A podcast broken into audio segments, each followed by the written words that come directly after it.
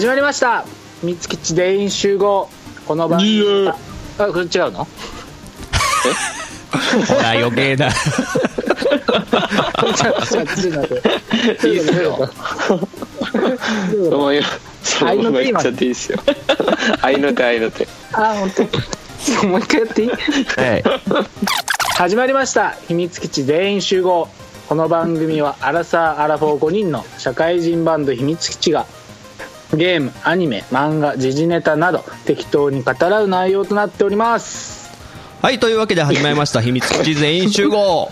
えー、本日は2017年の6月17日ってことでね、あの、はい。ガイアが結構うるさい感じしますけども、今日はちょっと秘密基地人数多めじゃないですか？ねはうわこれ多いぞい。なんか、うん聞き慣れない声がね。聞き慣れないってかわいそうだよ。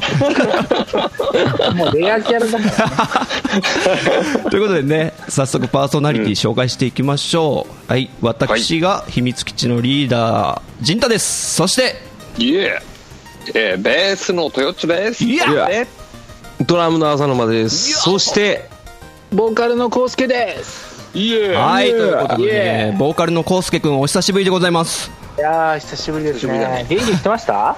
元気元気。元気だよ。知ってる知ってる。あのさ、でもさ、は俺い、一個だけこうちゃんにさ、言いたいことあんだよね。いい。何何何おあのさ、こうちゃんさ、はい。明けましておめでとうございます。嘘嘘でしょ？嘘でしょ？これ。そんな気がした。2回目だね。いやいや、言ってないじゃん、こうちゃん。えー、言ってないかな？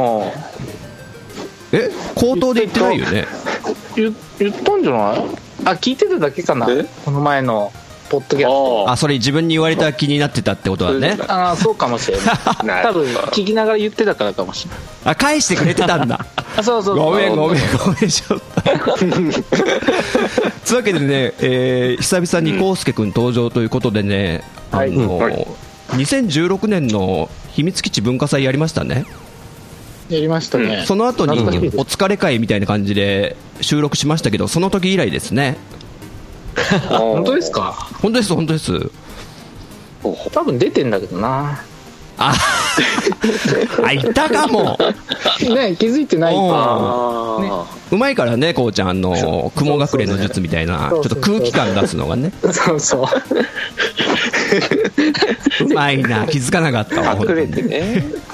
というわけでねね早速ちょっと近況とかもちょっと聞いてみたいんでこうちゃんどうなんですか、最近というか？近況っすか？いやもうまさに今もうぎっくりですよ。びっくり。ぎっくりで。ぎっくり。ぎっくりです本当ぎえぎっくりダメだねやっぱちょっと久しぶりすぎて絡みづらい感じが出ちゃったね。はいそういう感じがまたね美味しい。最近親父化が進んだのかな？ね。そうそごめんなさいもう少し具体的にいただけますかね。う 最近最近の近況？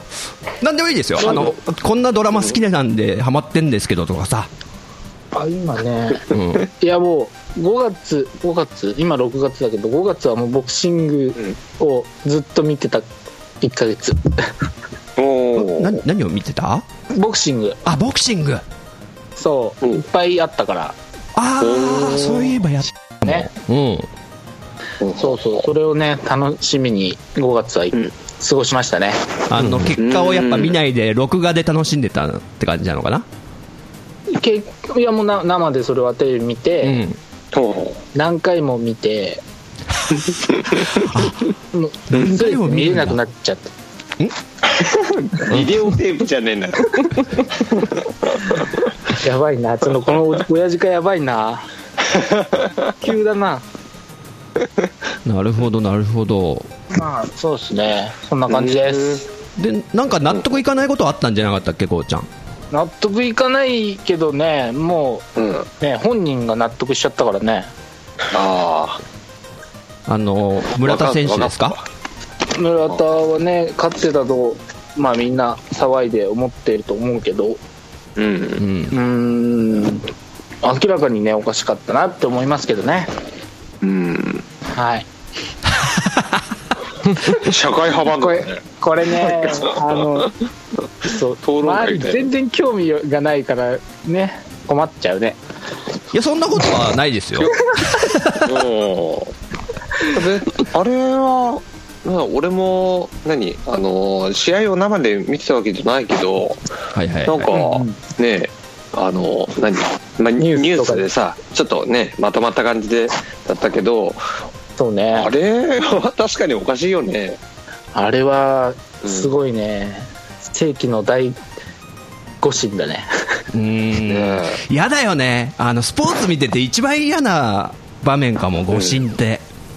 そうね。そうね。あるある。まあ、あの、柔道のね、なんだっけ？うん。し、しの？篠原か。篠原か。篠原ね、のとかもう本当ちょっと泣きそうだったからね、あの時見てて。これ村村田は負けたことによってまた人気上がるじゃない？うんうん。ああこれなんかね複雑な感じなんだねスポーツって。ほうほうほ味方がいっぱい増えちゃったわけだからうん。ニュースになって、う。うん。うん。まあでも篠原はあんま人気ないのかな？顔かな？そんなことないよ。顔だな 顔。顔かもしれんけど。あのね、誤審みたいのですごい嫌だったのがね、一個思い出したんだけど、なんか競歩みたいのあるでしょ？競歩があって、はいはい、うん。で、なんかこう、道を誘導してる審判みたいな人たちがね、競技場こちらですみたいなのを、案内。入り口間違って教えてさ、ええええ3位ぐらいで来てた日本人の選手が、そのせいで間違って行っちゃったことによって5位ぐらいに落ちちゃったのとか、最悪とか思って、うん。ちょっとね、ちょっともやもやしますよね、ああいうのって。ああもやもやしますね、まあ、あそんなと後味悪いっていうなか、ある意味語学病みたいなことになってたところちゃんは。そうそう。なるほど。はい。じゃあ、お次は、えー、ベースの豊地君どうでしょはいえー、っとねまあ近況近況ね。あのー最近ねサンキューでした。うサンキュー。うん？サンキューでした。サンキューでした。おう。どういうことですか、どういうことどういうことだこれ？あのねえー、6月13日と聞いて 何か思い当たる人。俺の誕生日だよ。6月13日？うん？おめでとうございますおめでとうございますおめでとうございますおめでとうございます。小島だよぐらいに言っちゃったようん。そうなのであのーまた一つ年を取りましたあ、あで39歳でサンキューってことねそういうことか。いよいよ来たか。ああ、なるほど、なるほど。おいでおいで。40の扉はすぐそこだよ。6月だったっけ？6月だよ僕明日。うんうん。そうだね。あれ？ええ。あと明日追いつく。すげえ。マジか。追いつ追いつかないよ。うんちゃんが 38 38になりますか。8ですねもあっちああそっか。こうちゃん一個下か。うてかね荒さいないよねもう。ん。気うづいちゃった、ねあ嘘つい嘘ついちゃって、ね、いないですよ。オープニングでねあれ？浅さあ沼さんは続きまして。うん。俺も30なんですよ。へいへいへ。い。そうだね。そろそろ30かな。ということで、えー、豊町君、じゃあ、ね、39歳、うん。最後の30代ですけど、はい。うん。なんか抱負みたいなのあります？うん抱負か。うーんとねそうだな。なんだろうな。ちょっとなんだろうじ本当自分の中だけどうん。ちょっと飛躍の年にしようかなと。お来た来た来来たた。ねこれ。いいっすね。ちょ。っと今年おうあのまあ個人的 すごいすごい個人的だからあんまり詳細は話しませんけど。あ、プライベートで、なる、何かプライ。ベートでちょっとまあ、うん、いろいろ頑張ろうかなと。おおおお。思っております。まあ仕事のことうん。は思うんですけども、うん、うんもう周りから見たら、トヨッチョはもう毎年飛躍してる感じだけどね。それ以上そうだそうだ。しまくりうん。しまくりかな？周りの、うん。どう飛躍してんの俺？気になっちゃった。ね気になっちゃったね。まあいいや。うん。ね。じゃあねまあそれの報告をじゃあ楽しみにさせていただくという感じで、はい。ですねそんなサンキューでした。なるほどなるほど。はい。じゃあお先にちょっと僕いいっすかね。へいへい。うん。あのジンタですけども、まあ、近況っていうか、はい。あのうん。ちょっと前にあのガンダムの鉄血のオルフェンズっていうのにハマって、うん。まあちょっとこの秘密基地全員集合の尺をお借りしてミッチーさんと話したじゃないですか、うん。あれが第1期だったんですけど、あのうん。まあもう3ヶ月ぐらい前になるんですが第2期が終わったんですよ。おおおー。で第1期もめちゃくちゃハマった私陣太が第2期見たんですけど、うん。あのテンションだだ下がりしちゃってですねこれが。ど うもおあれ？あのねちょっとねあんま上がんなかったんですよ。うーん。ってことでそれは何かこううん。いややっぱりなんかパート2ってパート1を超えらんないみたいなよく言うじゃないですか。超えらんない ね。そうだね。ちょっと上がりすぎちゃったかなっていう期待値も上がっちゃったしうん。そういうのでなんか、うん、ちょっと感情移入しすぎたのもありましてで第2期はちょっといまいちだったと。ということで、あうん。なるほど。のね、ちらっとミッチーさんからね第2期の陣田さん、やんないんですか？みたいなねこと言われたんだけど、ごめんなさい！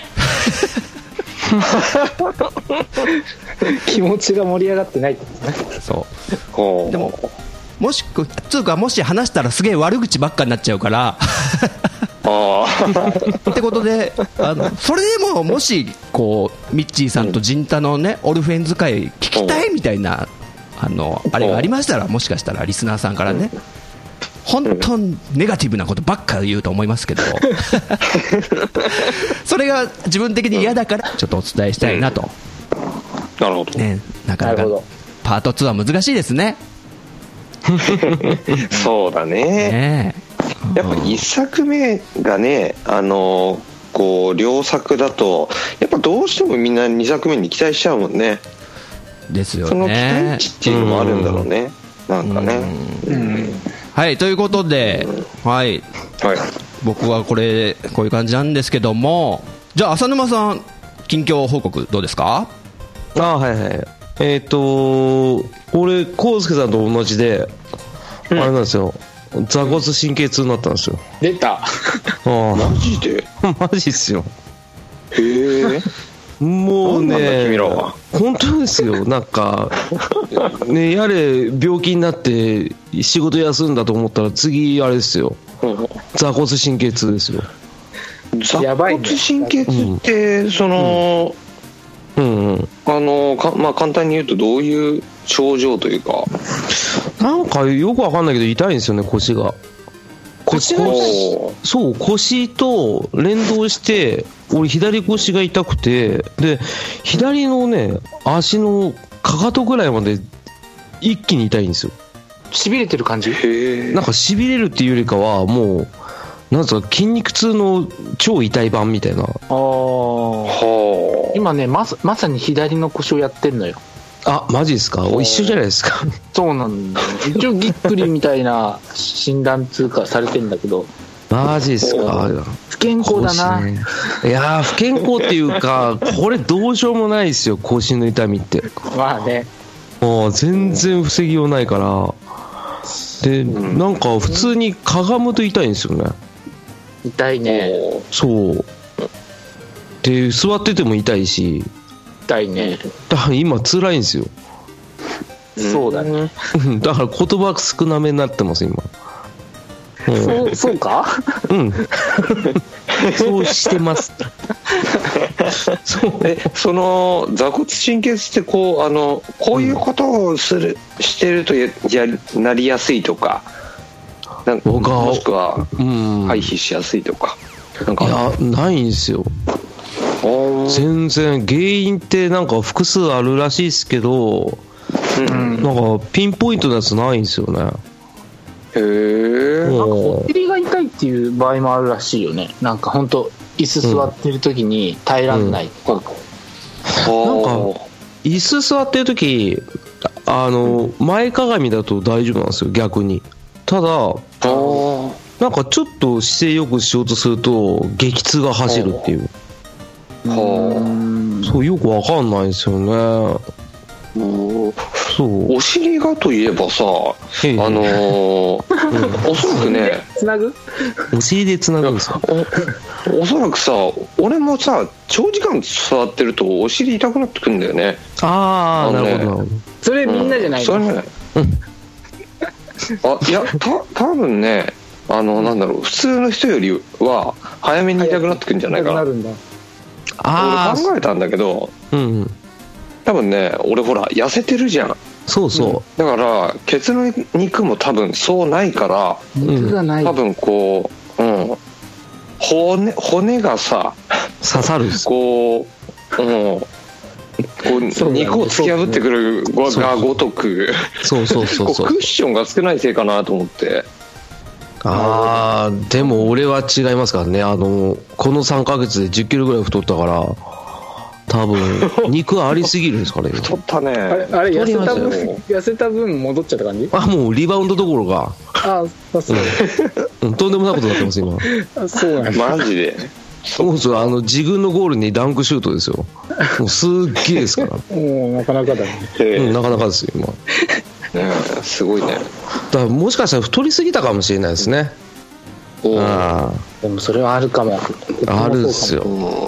いやー、浩介さん大丈夫ですよ。いつもなんか太ったとかなんか言ってるけど、全然太ってないんだから。いやいやいやいやそれもう隠してるから いや、嘘で隠せるからいいですよ。俺隠しきれないですから。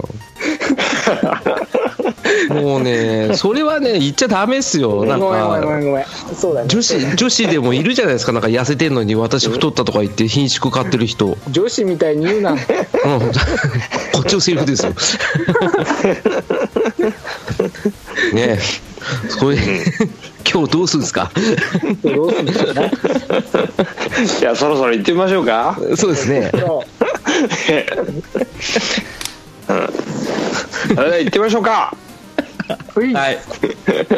秘密基地全員集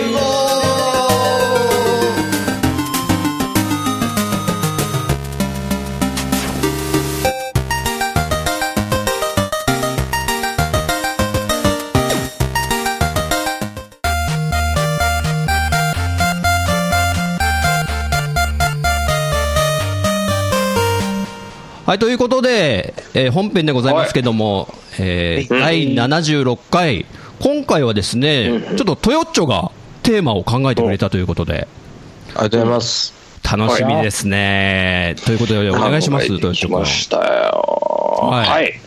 えー題しまして、おすすめジャンルの思考の一本ててててみたいな感じでしたけども。なん。かおすすめジャンル？ジャンルね。ええ。そう、あのーはい。アクションゲーム、RPG、シミュレーションとかね、いろいろジャンルは、えー多いけれども、はいはい。多いけれども、んえージャンまあル1個しかないやついるけど大丈夫かな？ジャンル、うーん、そうだな、ん？スポーツ？うん。うんジャンル1個バッチリじゃないですか。うん。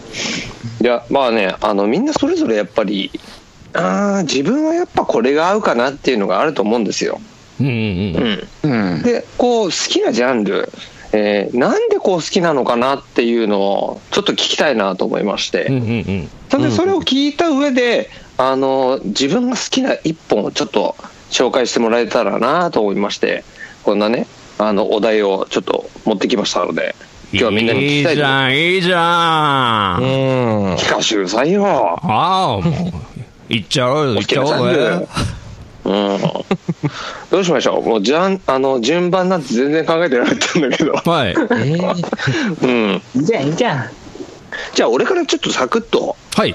あのこんな感じですよっていうのを、うん、ちょっと紹介させていただきます、あ、頼むぞ、えー。はい。えーベースのトヨッチはですね、うん、まあ、ゲームはいろいろ好きなんですけれども、うん。一番好きなのは、やっぱりアクションゲームかなと思うんですよ。うん。ううん。んうん。あのーなんだろう、もう昔ながらの、もうスーパーマリオですよね。スーパーマリオのこう横スクロールアクションから、えー最近のね、例えばダークソウルだとか、ジンちゃんがやった、あのーあれなんだっけ、ウィッチャー3とか、ああ、ね。はい、そうですね。ああいうのもそうだよね。えーああいう、まあ、3D のアクションから、あの、何でも結構好きなんですけれども、アクションゲームが好きでして、なんだろうね、うん、俺考えたんですよ。あの、アクションゲームってう、ん。RPG とか、えーまあ、アドベンチャーゲームとかもそうだけど、ああ基本的にこうね、物語に自分が主人公となって入ってやるゲームじゃないですか。うん。うんうんうん、でもアクションゲームはあのもう一挙手一投足を もうあの剣の一振りを自分でこう動かすじゃないですか、はいはいはい。うん。ね。うん。あえー RPG ドラクエとかね FF とかだと戦うとかコマンドを選択すると、えーキャラが自動で攻撃してくれると、うんうん。それを自分でやることによってより自分がこうなんだろうなあのアクション映画の中に入ったような。はいはいはいはい。そういう感じなのかな、うん、本当にこうなんていうかな。本当に自分がなりきれるというか。自分がアクションを アクション映画の主役になってますよみたいな。ね、うん、そういうその感覚がこうなんだろうね。あの剣の重み、えーあそこまで行くためにあの歩くための苦労みたいな。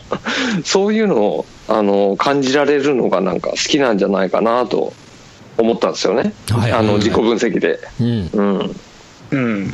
でねあのおすすめの一本としまして。お。うんうん、あのね、まあ、今まで、ね、いろいろアクションゲームも出すぎて、ちょっとあのなかなかこれ一本というのもおすすめしにくいなとは思ったんですけれども、アクションゲームが好きなんだったら、はいはい。ダークソウル、本当おすすめなんでやってください。ああそう来まあしたね。うんダーク来ましたねうんうんダークソウルはね、あの本当にこう、結構リアルなんですよ。なんか普通のゲームだと剣でね、ズバズバ切られても、おそんなに剣で切られてまだ耐えられるかって、こう、リアルでないところがあるけれども、うんうん。うんもう下手すりゃ雑魚の2、3発の攻撃で死んじゃったりするから、うんでもよく考えてみると、そりゃそんなでっかい剣とか斧で切られてたら、そりゃ2、3発で倒れるよなっていう、そういうリアルさもあったり、うんうんうんこう、ボスを、例えば、ごめんあ、ね。うん。うん。あの、うん。瀕死の、もう、HP がちょっとしかない状態の時は、なんか、アクションにも影響出たりするのかな、あんとね、その、つけてるアイテムとかにもよるんだけど、うん。例えばあのもう HP が死にかけてるような時に攻撃力がすごい上がりますよっていう指輪があったりはいするんだよはいはいはい。うん。いいですね。ゲーム的ですね。うん。ね、そういうとこはすごいゲーム的なんだけはいどはいはい。まあそれはファンタジーとね、うん。考えて、うん、そういうのもあったりするからそのすごい上手い人だとあのーわざとは食らって HP を下げておいて攻撃力を上げこう早く攻略するのに役立てるみたいなね。かっこいい。そういうこともできるね、うん。まさにあれじゃないですか、肉を切らせて骨を断つじゃないですか。ね。自分の身をね。切られても。削って、うん、攻撃力を上げてみたいなね。かっこいいですね。うん。いいっすね。俺そこまで上手くないんでそんない。やー、また。そんなことないですよ。もう常にもう回復薬ガブ飲みでも。HP 全開で、うん、うんうん。そう。そういうねなんかあのー直接動かしてやるのが好きなんだなっていうね、うん。なるほど。中で、あまあ、ダークソウルやっぱりおすすめの一本、まあ人気のあるゲームなんでね、うん、まだやったことないっていう人は、まあ、最近のあのダークソウル3とかも別に3ってつくけど、別に前のやらなくても全然わかるような感じなんで、おすすめなんでやってみてください。ははい。はい。こんな感じに、あの、うんまあ、できれば、まあ、おすすめの1本っていうのは別に軽くてもいいんで、あの、なんでこのジャンル好きなんだろうなっていうのをね、あの、それ、みんなの聞きたいの意見を。い。なるほど。うんいいじゃないですか。はい。じゃあ、えーっと、ちょっとね、なんか、早速反応が早かったうん浅沼さんに、次ちょっと聞かせてもらおうかなとああ、わかりました。はい。おさむいかがですか？おさむおうおさむおう康介さん声出てない。おうしくって。康介さんの声。あ、来た。あありがとう。ありがとうございます。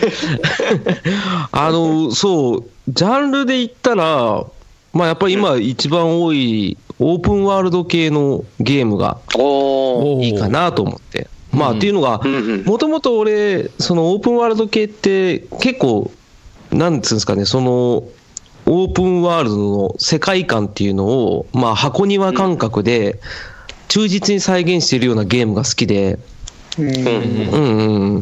まあ、その中で、まあ、いろいろやっていって、まあ、どっちかっていうと、その、豊洲さんが言ってたようなアクション系も俺好きなんで、うん。うん、なんかね、オープンワールド系はね、そういった意味で好きなんですよ、今。うん。うん。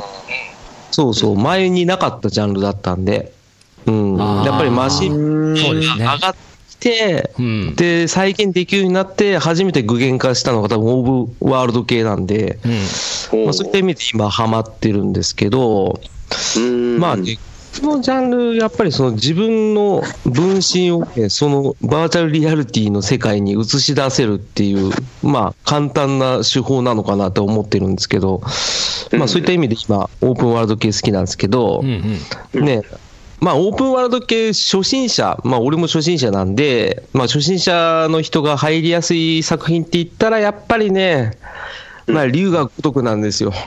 ほう。ああ。何回も話してますけど。ほうほうほう。好きだから。好きですね、本当に。ね。大好きなんですよ。ねもう本当にあの、カムロ町っていうところが舞台なんですけども、完全に新宿の某歌舞伎町みたいな、ね、街並みがあって、リアルに描写されていて、まあ、その中でも、まあ、人間離れしたような設定があったりとか、うん。まあ、ストーリー性的にも、ね、ヤクザの世界なんで、あの、没入しやすいっていうのがあって、うん、であとアクションゲーム特有の爽快感っていうのも同時に味わえるんで、うん。そうですね、龍が如くで言ったら、やっぱり龍が如くゼロですね。はいはいはいはい。ぜひともやっていただきたいなと思うんですよね。なんかね、龍なるほどが如く調べてたら、ゼロがやっぱ、そういうふうにおすすめされてた。そうなんですよ、ね。浅沼さんの言う通りだった。そう。うーん。実際やったら、やっぱゼロは一番ゲームバランスもそうですけど、やっぱあのストーリーが、もう、ヤクザっぽいんですよ、すごい。あおうシリーズ6作出てますけど、まあ、他外伝とかいろいろ含めたら結構出てますけど、一番ヤクザっぽいですよ。うんうん、なんかもう、うわーこの人間の汚さとか、あーあこの痛痛さとかっていうのを、なんつうんですかね、あの北の映画みたいな感じですよ。ああ、なるほど、なるほど。うんうん、なので、もし龍が如くやったことない方は、ゼロから入ってもいいんじゃないかなって思いますね。おーゼロが1個目じゃないの？うん？ゼロが1個目のやつじゃないの？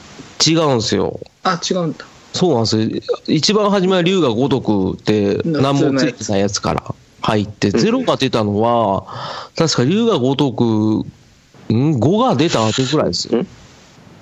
確か。なるほどうんそんなとか。そうそうそうそうそう。なので、新しめのシステム入りつつ、ストーリーのうん。時系列で言ったら一番初めなんですけど、うーんうん、まだ主人公は若い時の話なんですけどね。なるうん。うん、ぜひともこれはやっていただければ、そこからオープンワールド系いろいろ海外のメーカーの良作がいっぱいあるんで、うんうんで特に今、PS ストアとかで、ね、90%オフとかで、フォールアウト4とか売ってるんで、やっていただければ。おおそうだね。うん、まあ、あの、なるほど。はい。ほうほうほあ、そんなうや感じ。っぱり、うん。やっぱり龍が如く来ましたか。そうなんですよね。どう考えてもそれなんですよ。おーまあ、最近まあ結構ね、出てるけども、オープンワールド系って、本当にそこに世界がね、向こうまで広がってるから、うん。すごいよね。楽しいよね。ねえ、だから、うんい一番、規模的には龍が如く一番狭い方なんで、おオープンワールドの。そうそうだよね。オープンワールドって言っていいのか、ちょっと微妙なとこである気もするんだけど。そうですね。マップで言ったら一番小さいと思います。うん。まあその街がよく作られてるとかね、うん。そういうのあって楽しいよね、知ってる人には。そうなんですよ。政治巡礼しやすいんで。はい。うん。そうそう、ここに吉野家あるとかね。そうそうそうそう。まあ、スポンサーの関係で吉野家出てこないですけどね。うん。あ、そっかそっか。まあ、そういう利権関係もありつつ、はい。なるほど。はい。そんな感じですね。ありがとうございます。ありがとうございました。はい。ナスじゃあ、続きまして、あの、久しぶり登場のこうちゃん。あ僕どうですか？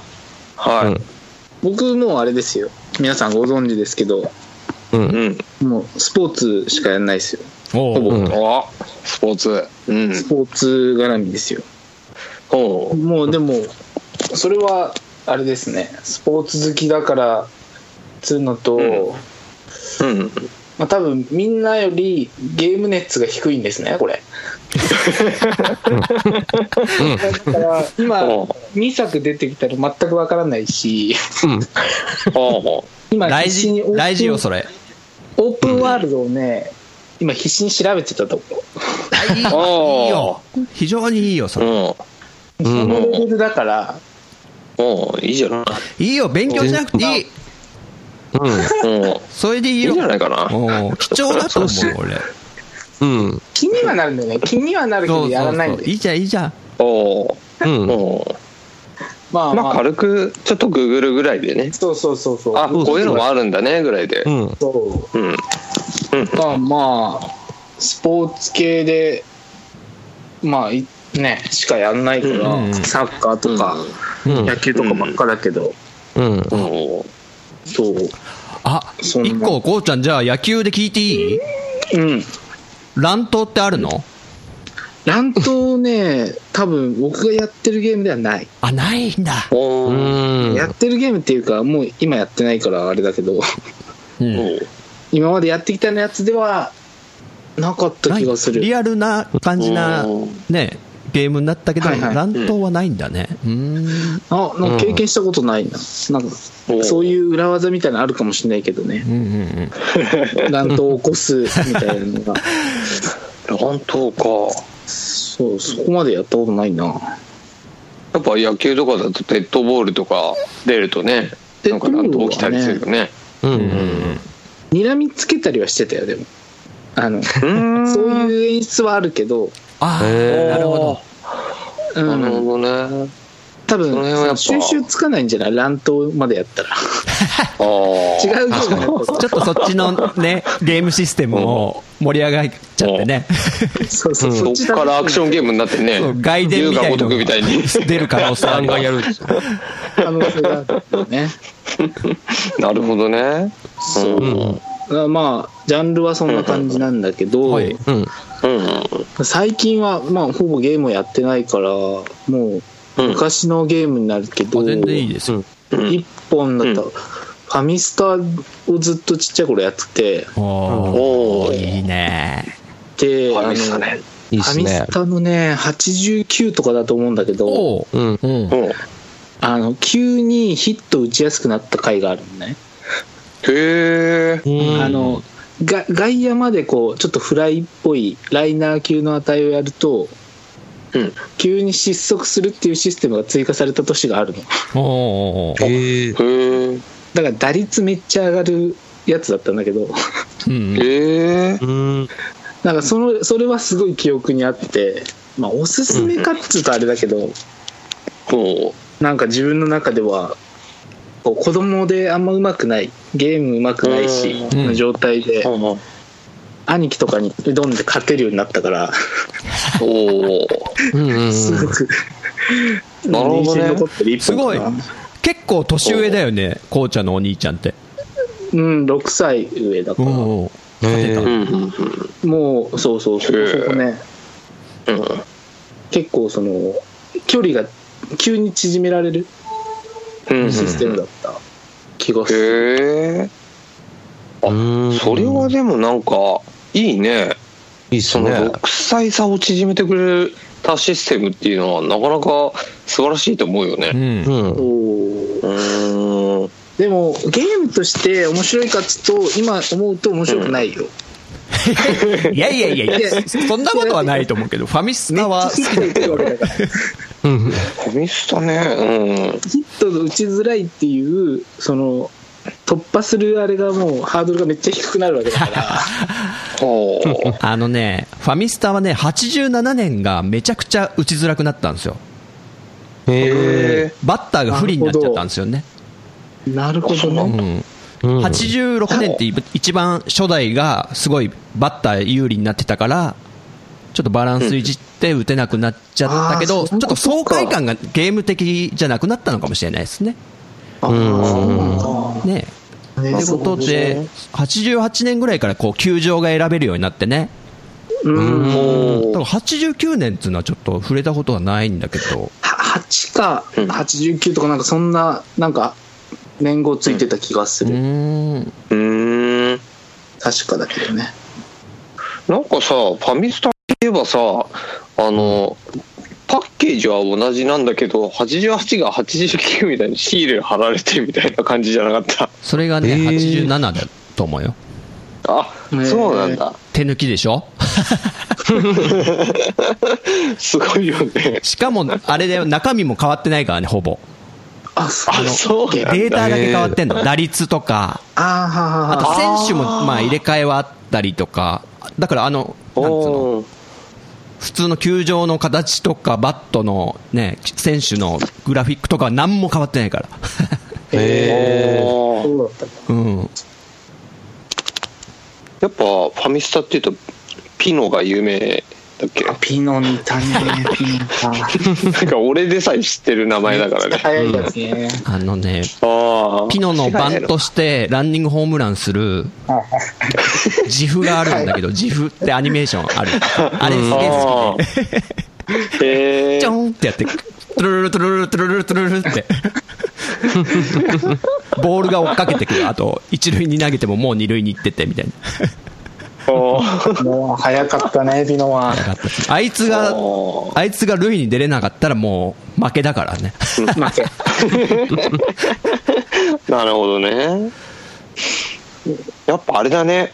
こうジャンルを聞いていくと面白いね。うん。うん。うん。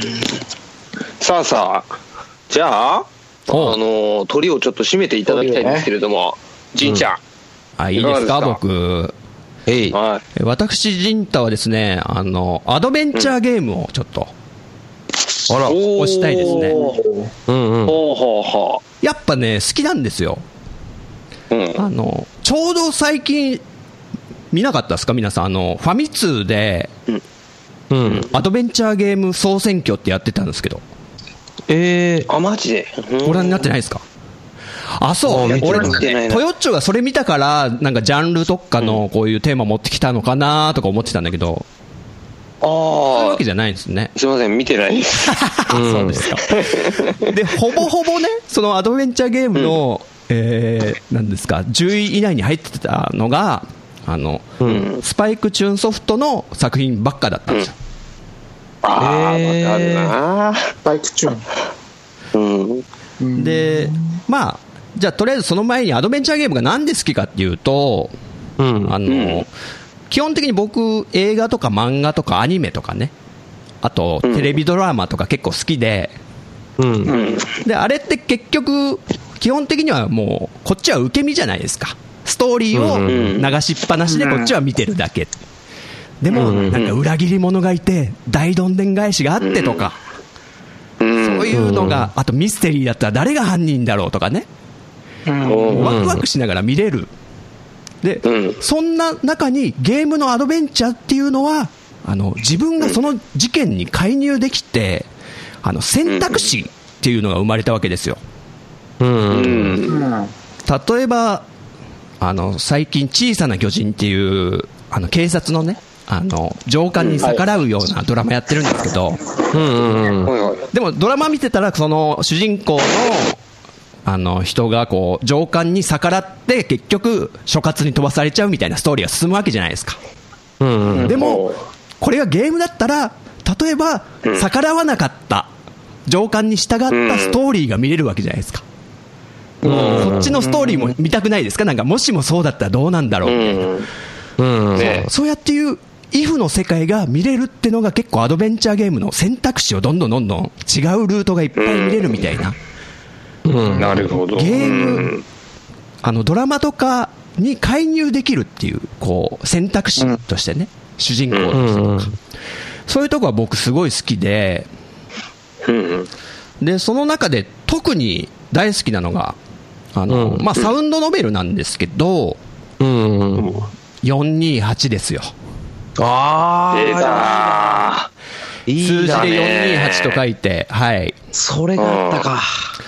これがですね、僕も本当大好きで、まあ、もともとあの、サウンドノベルの、あの、うん音切り草で始まる、あのシリーズで、うん音切り草、かまいたちの夜と来て、第3弾で街っていうのがあったんですね。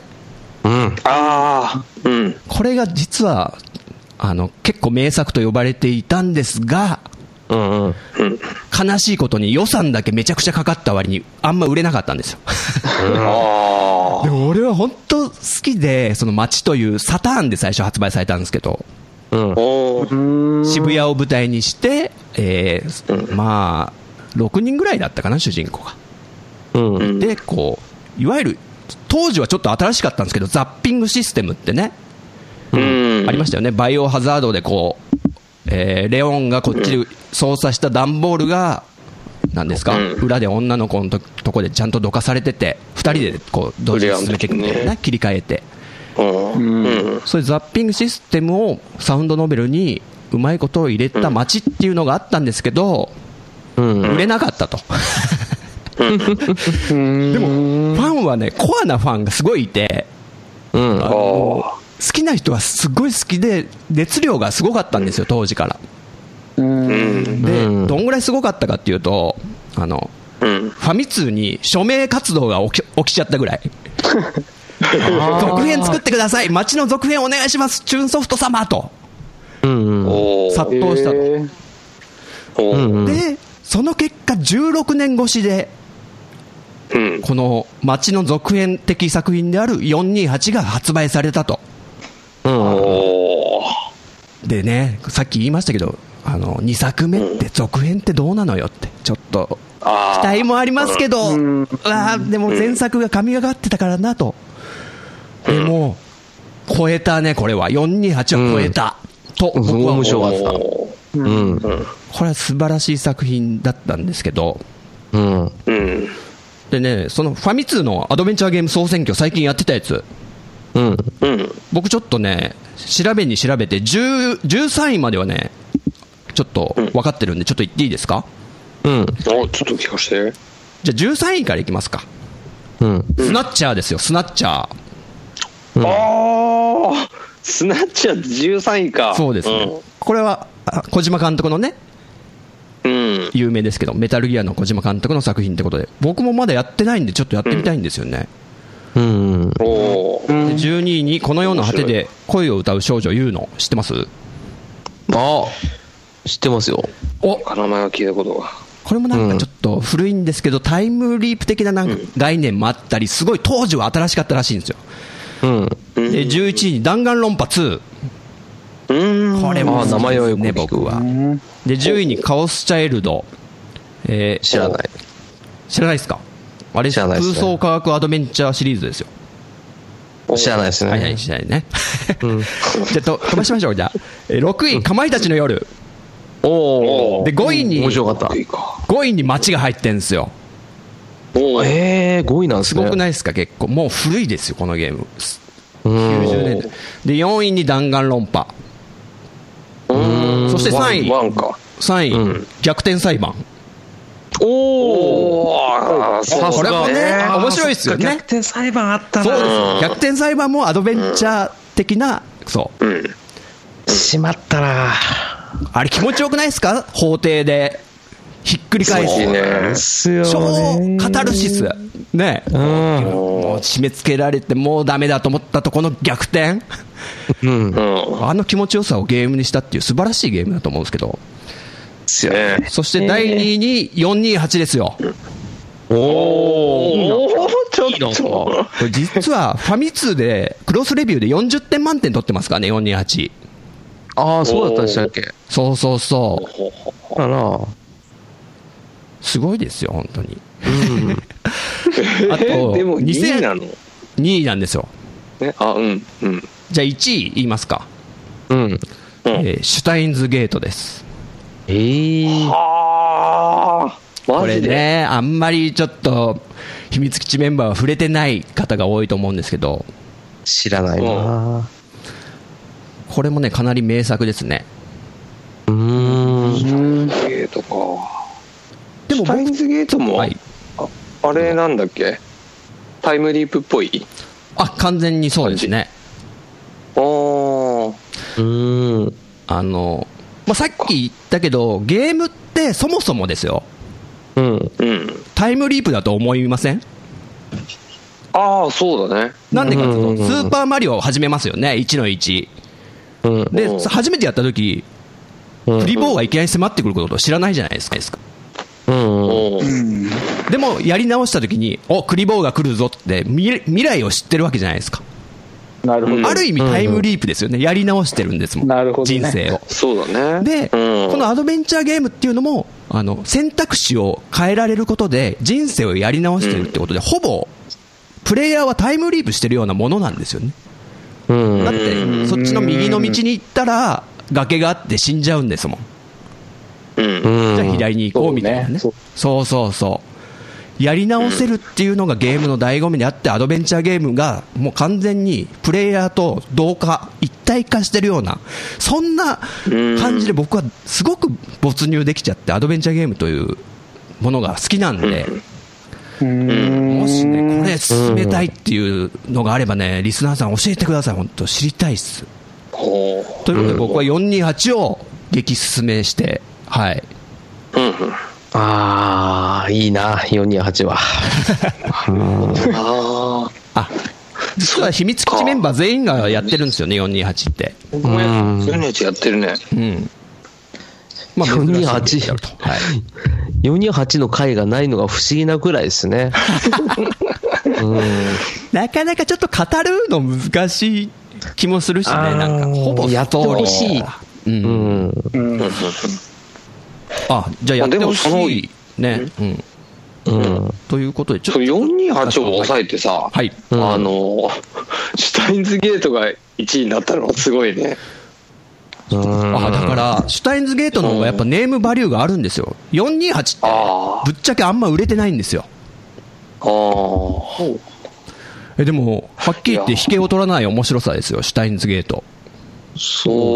えー、だって428今アプリでも出てますもんね。あ、そうですね。ねちょっと紹介します。あの、もともと Wii で発売されたんですけど、うん。プレステ3と4、あと PSP、うん。あと Windows 版もあるんですが、うん。ね、今、浅沼さんが言ったように、うん。あ Android 版と iPhone、iOS 版もあると。あります。で、たまにセールするんで、うん。あねやってほしいなちょっと狙って、もし興味あった方いたらやってほしいんですけど。ああ、やってほしいな428やったらもう聖地巡礼なんか渋谷行きゃすぐですから。あ。ねああ。し渋谷を舞台っていうのがね、またいいですそう。まんまですからね。ああ、あれは本当やってほしいな面白かったんだよな面白い、面白いですよ、本当に。ああ、面白かったっすわ。はい、ということで、ちょっ俺と。ははい iOS 版でやったからね。おお iPhone で。うん俺も買いましたからね。うん。ちょうど、あの、ああいうね、ちょっと小説を読む感じで、えーこうせ選択肢なんてたあのタッチだけで選べるし、うんうんすごいこう iPhone に iPhone にっていうかそういう、えースマートフォンとかに、スマホね。えー合うゲームだなと思ったねそうですね。うん。うんですね。ぜひやってない方は、うんまあ、そういうセールの時でもね、うん。うんうんやってみてはいかがでしょうか。えい。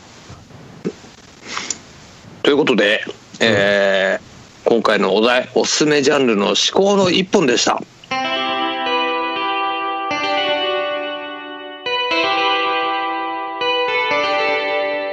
うん。うん。うん今日いかがでしたか？いや、今日い いや俺あのー俺としてはねなんかあのー自分はアクションゲームががやっぱ好きだなっていうのはもちろん自分の中ではこう感じてはいたんだけど、はいはいはい。みんなはどうなんだろうなってさあのあこんなゲームやったよこんなゲームやったよとそとは聞くけど、うん。結局あなたは何のジャンルが好きなのっていうのって聞いてみたかったんだよね。うん。だからすごい楽しかった。うん。みんなどうでしたか？ね、もちろん僕もね、アクションも結構好きですよ。おう、うんでね、これみんなのね、あとプレイスタイルちょっと今度聞いてみたいよね。ああ、いいっすね。僕なんかもう、超ビビりプレイだから、うん。遠距離攻撃できる武器とか大好きで、ああとはい。随時回復するようなオートリジェネみたいのがかかるような、あはいはい ああいうの大好きなるほどもうね。いいっすね超ビビりプレイでもう、ビッチャー3なんてもう5分ごとにセーブしてましたからね。セーブだ、セーブだと。セーブ大事ビビる人がやっちゃいけないゲームです。からね。どうですか？皆さんは今日のお話どうでした、ああ、よかったですね。ジャンル縛りっていうのでね、俺、ね、ちょっとね、あの、ゲームの方をやっぱ先行して考えちゃったから、あね、ジャンルっていうのをより深く考えておくべきだったなって、ちょっと自己反省してますね、今。ああ、面白いですね。ジャンルを掘り下げるってなかなかやんないですもんね。そうだねうん。すごい面白かっ面たですね。ね。うん。みんな被んないもんなんだね。ああそうっすねジャンルが、うんこんなにゲーム好きな人たちが被んないんだなと思って。おお、うん、確かに確かに。一応僕、もしアドベンチャーって誰かが言ったら、うん。もう一個考えてましたけどね。